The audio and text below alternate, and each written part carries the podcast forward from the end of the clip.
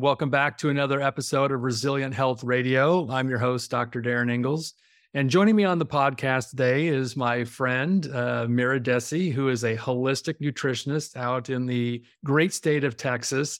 And we're going to have a really, I think, uh, timely conversation about preparing yourself and your family during emergencies for food and water and supplies. And you know, I think it's so interesting. You know, over the last, you know, gosh, several weeks that we've heard about wildfires that have just been devastating. It's been incredibly hot in most of North America, and uh, I think it's just good that this is something that should be on people's minds. So, Mira, thank you so much for joining me on the podcast today. Thank you so much for being here. It's a pleasure to talk with you today. So, this is also very timely that September is National Emergency Preparedness Month. And I'm sure most people listening have never heard of that. I hadn't heard of it until you educated me about it. So, what does that really mean for people? What, what should people be thinking about during this month? You know, I'm so glad that you asked that. And I will share that it's great that there's a month dedicated to that. But really, emergency preparedness is something that we want to think about all the time. I'm very fond of saying the best time to prepare for an emergency is before there is one. So, so the fact that the government has designated September as National Emergency Preparedness Month simply gives us a really great talking point to jump off and look at what we need to do to take care of ourselves and our loved ones. It's also a really great time to look at what are our local needs? Because, for example, you live in California, your needs are vastly different than mine here in Texas, you know. And so for Texas, for example, we're about to head into hurricane season. And that's going to be a whole host of issues that people need to be aware of.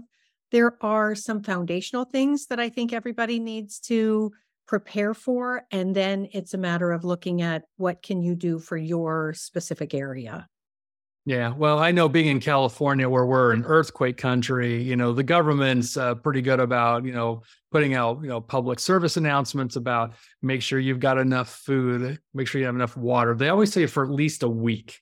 Uh, mm-hmm. Uh, in the event that there's, you know, we always talk in California about the big one, you know, the one where half of California is going to slide into the ocean uh, to make sure you have these supplies because yeah when power goes out if you can't get gasoline in your car if you can't drive to the grocery store if you you know if there's just all these different things that could possibly happen that you know you need may need to be self-reliant and have enough you know food water and other supplies you know for a potentially extended period of time. So where do people need to start in you know this process I really think one of the first places to start is with water.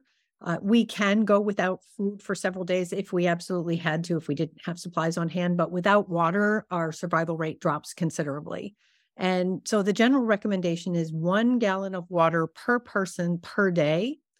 And a pet does count as a person. So if you have little fur babies in your house, you need to prepare for them as well. And preparing a week's worth of water for a family of, say, four or five, all of a sudden becomes a lot.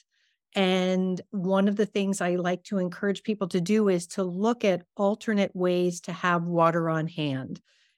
One of my really big learning lessons that I like to share with people because we started this way. We would go to the grocery store and we would buy those two and a half gallon plastic containers right. and we'd stack them in the closet. You know, we were so proud of ourselves. We had water until one time when I actually went to clean out the closet and discovered that one of them, the plastic is so thin, it had actually developed a leak and seeped into the carpet and emptied. So please don't use the thin ones. There is actually something called an aquatainer, and it it looks like a blue gasoline container, but it's blue because it's food safe and it's meant for water. And so those are very thick, durable plastic. So those are much better. I also encourage people to look at something, depending on where you are, like a LifeStraw or a Berkey filter, because those can filter dirty water and make it potable. So then you also look to see where your water is in your area. And then when it comes to food, the biggest thing is to really take the time to figure out what is it that your family will eat. Like, please don't go buy the $175 box of garbage that they sell at the big box stores. One, those are all dehydrated foods. So you need more water to rehydrate them. And two, if you look at the ingredients, they're really not a great choice. So we look at what our family really will eat and then begin a plan of making sure that we're creating enough of a stockpile for the amount of time that we would like. And and I actually encourage people to think about more like 2 weeks because you never know how long the grocery store is going to be out of commission or if you can't get to where you're going. Yeah. Are there, I mean, obviously, we want people eating as healthy as possible, but, you know, clearly during a crisis like this, uh, I guess getting food in is better than getting nothing. But mm-hmm. are there specific foods uh, that people should really, I mean, should it be canned food? Should it be packaged foods? Are there things that you think are going to be more durable and healthy at the same time? So, again, it depends on where you are and what your conditions are. So for us being in in hurricane territory, the power tends to go out. So having excessive stores in a freezer is maybe not a good idea. Having a freezer is still a great idea. I actually have two refrigerators, both of which have a freezer section and they're both full. You can cook that. You just have to be able to eat that more quickly. I also like to encourage people to make sure that they, if they're going to have canned foods or dried foods, to make sure that they've got enough protein on hand because a lot of times when people think canned goods, they tend to think condiments and vegetables and sauces and things, and they forget that we can have canned meats like canned fish or jerky or other things like that, which could be good long term protein sources because you need to keep your energy up and you want to make sure that you have enough to actually nourish yourself so that you're not wandering around feeling off kilter and, and starving. So, not Twinkies then. Doesn't a Twinkie have a shelf life of like 30 years or something ridiculous? that well, that's what they say. It's not really true, but I know it is. You know, it, here's the challenge. A lot of times in an emergency, I'm at a point now because we've been doing this for a very long time. If an emergency situation is coming and it's something that you get an advance notice, you know, most of us have the emergency alert on our phone right. now. I look and I see, do I need any fresh food? And if I do, I'll try and go real quick and get that. I the last thing I want is to be in that line at the grocery store with people who have grocery carts piled high with chips and cereal and ice cream and I'm thinking that is just not a really good choice. You know, so I I wanted and as a matter of fact the last emergency situation that we had here, I was able to just stay home. I didn't even have to go anywhere near the grocery store. That's an ideal situation. Yeah, well, it's interesting. Uh, I I've got a colleague up in Vermont that they had terrible flooding, so their problem was water damage. Now, again, they lost power because a lot of the power grids were being affected by the flooding. But yeah, I guess you you really have to assess what your your issue is because that may dictate is the problem with power? Is the problem with going to be with your gas line? Is the problem going to be with your actual personal space? Because I guess all that's going to really alter how you you plan things.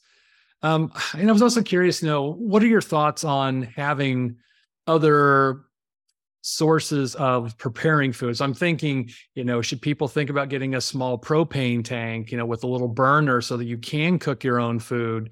Uh, is it worth, you know, I mean, I personally, uh, during the pandemic, again, we just weren't sure what was going to happen in the world. And so we went out and got a very small solar generator. That, uh, again, you know, was really would feed off the sun. So in the event you didn't have a way to power your generator, now it doesn't generate a ton of power, but if you had to power a cell phone, if you had to power a small refrigerator, you could at least get a little bit of juice. So, are there th- things like that that you should uh, should people be thinking about those kind of things as well? Definitely. So, you know, one of the things to keep in mind is there are certain emergencies that we can be mindful of. We know there are going to be hurricanes that come at a certain time of year. We know certain parts of the country are going to have, you know, flooding or mudslides or wildfires or things like that. Then there are other things that we have no awareness of at all. So back in uh, 2021, Texas experienced what we refer to as the the Great Texas Snowpocalypse, and we had this huge snow that took down the entire power grid, or almost the entire. Right, I remember that. Yeah. Yeah, And so having a way to prepare food was hugely important. And I, this is when it's a great time to remind people that if you have a grill, it's always a good idea to have extra of whatever it is that fuels your grill. So if it's a charcoal grill, have extra bags of charcoal. If it's a propane grill, I encourage people to have at least one, if not two extra of those little five gallon propane tanks. Those are great. If the weather's really inclement, you can bring the grill into your garage as long as you open the door. Please don't bring it into the house to cook on. Please don't cook right. in the garage with it closed. Like that's really, really deadly. Uh, and then camping stoves are great. I love those. I also know that there are some people who will actually go so far if they're if they tend to like that outdoor kind of DIY thing, you can actually build a little solar cooker pretty easily. And those things get pretty hot. Uh, so there are, you know, again, it's a matter of what are you willing to do and what is going to be the right thing for your situation. So if you have something on hand, use it. If you don't have something, you're not you don't grill, you're not a camper, you're not somebody who wants to be in the great outdoors, totally fine. But having a little sterno stove, a little camper stove, something like that, and learning how to use it before you need it is a really good way because you you definitely want and you also can use it to boil water. Sometimes that can be really important for sanitation as well. Yeah, and I might throw in that uh, again. I think it's a good idea to invest in some sort of water filtration container I mean, they sell them at places like REI, and gosh, you can probably even buy them at Target or Walmart these days. But you know, they've got that built-in filter that'll pull out bacteria, other types of contaminants, if for any reason your water supply does get contaminated. Uh, but the other thing that you can also look into is iodine.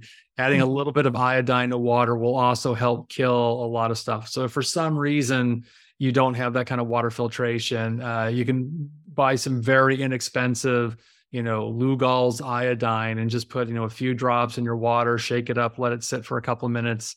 And that potentially will help kill off any potential pathogen that might be in the, the water.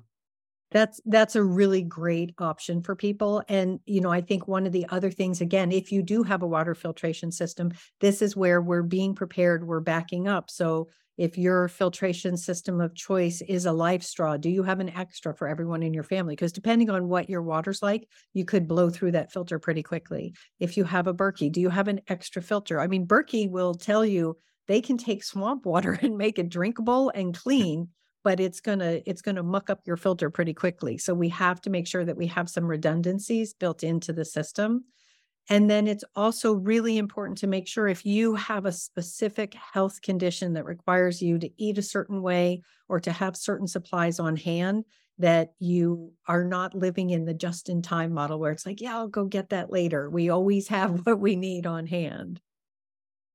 You know, you, you talked about the these blue containers for storing water that's, you know, food safe. Are there other things that people should be thinking about for their other dried goods? Is there a better way to try and store these uh, so that you know either lengthens the shelf life or protects it for other reasons. Are there other types of you know containers or things that people should think about as a way to store their food? My favorite thing is to, if possible, store things in glass. If they're already in a can or a container, that's fine. We want to leave it sealed as long as possible we also want to really make sure we're paying attention to the expiration dates on things. You know, one thing, so I do uh, preparedness consultations with families.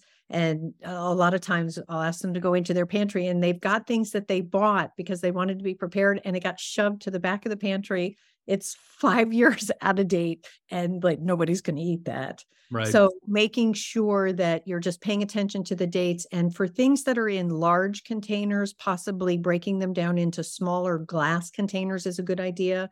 I also encourage people, you know, moths and pantry bugs are just a, a, way of life. It doesn't mean you have a dirty home. Unfortunately, most of the time they come into our home in the packaged foods that we buy.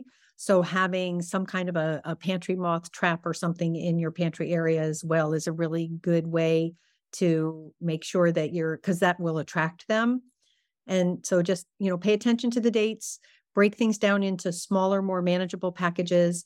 For people who are really concerned and want perhaps even longer term storage, you can do things like vacuum seal. There are some really inexpensive vacuum seal devices that you can purchase at a number of different hardware locations. I think they even sell them at Walmart and you can you can vacuum seal your food and that will help the dry goods last a little bit longer as well. And if you are going to use canned goods, really important, have a manual can opener. Yeah. I, I say that that I know someone who again had bought a bunch of canned foods and there was a power outage and they went to grab their canned goods and realized they had an electric can opener that hmm. did not work without power. So if you're gonna have canned goods, go get a manual can opener, keep it on hand because it'll make it easier to open your canned goods and trying to use a knife and you know fudge it in another way. So well, so really funny historical fact canned goods were invented because uh, Napoleon was looking for a way to preserve food for the army. He had a competition, somebody figured it out. And so they, from there, we got canned goods. The can opener was not invented for almost 50 years after that. They actually used to use a chisel and a hammer to open them. oh, that's interesting. Um, but I, I actually encourage people to have two manual can openers. So have one in your kitchen, so if the power goes out, like you can use it, and then it, presumably you have an area where you're storing your your overflow, your preparedness pantry, and you've got another one in there. Uh, that's very helpful suggestion, and I think it's something that again, it's not really on our minds, but it should be. Just because it doesn't matter where you live in the world, inevitably there's something that can uh, cause some sort of catastrophe, some sort of power outage. So having that that kit all ready to go, like I said, it's going to save you from having to deal with getting to the grocery store because we we kind of saw this during the pandemic. Remember people having these grocery carts filled with you know rolls and rolls of toilet paper and a lot of dry goods and you went to the shelves and they were empty we know that the the likelihood of having a panic during a, a crisis situation goes way up and so you just don't want to put yourself in a position where you have to necessarily fight the crowds for food and water and other supplies. And having it on hand uh, from the get go is just going to save you a lot of time and I think potentially grief uh, when that time comes. And and there's actually one other thing that I think is really important. Most of us don't think about it because we're so used to being able to flip on a switch, thinking about lighting sources. Because if the power's out and thing you know sun goes down things go dark we need to be able to have some sort of lighting sources for different things and we don't want to rely on the flashlight in our phone because that's just going to run it down like crazy so either having some kind of a camping light or if you are going to use candles one of the things that i really like i actually encourage people to get them at the dollar tree they sell these you know they're votive candles they're prayer candles they cost a dollar 25 and they burn for something like 40 hours. And so you can set them in something so that they don't fall over or anything like that. Put it in a sink, put it on a counter, you know, make sure that it's stable and safe, but that can be good. And then my other favorite Dollar Tree recommendation is to get the uh the glow in the dark bracelets that they sell. Those are fabulous for putting around things like doorknobs, newel posts, and small dark animals so you don't trip over them in the dark. Well, I know you have a whole program set up that walks people through this. Can you just share with the audience a little bit about what your program entails? Sure. So it's called the Preparedness Pantry Masterclass. And I teach people how to build a preparedness pantry with the foods that their family will want to eat and making sure that they've got managed rotation so nothing goes bad, as well as there's some great recipes in there. I also have a number of wonderful guest speakers who share their wisdom about things that we can do to increase our preparedness efforts. And uh, I really like to offer everyone who's listening a, a, little gift. The the first module of that class is called 10 Tips for Emergency Preparedness. And I'd love to give you a, a link where they can take that class for free. Well, that's fantastic. Well, we'll definitely we're going to drop a link for your free gift. We're going to drop a link for your full class. So for anyone who's tuning in who wants more information, wants to get ahead of this project for you and your family, feel free please to reach out to Mira. Again, she's a great resource. She's been doing this for a long time.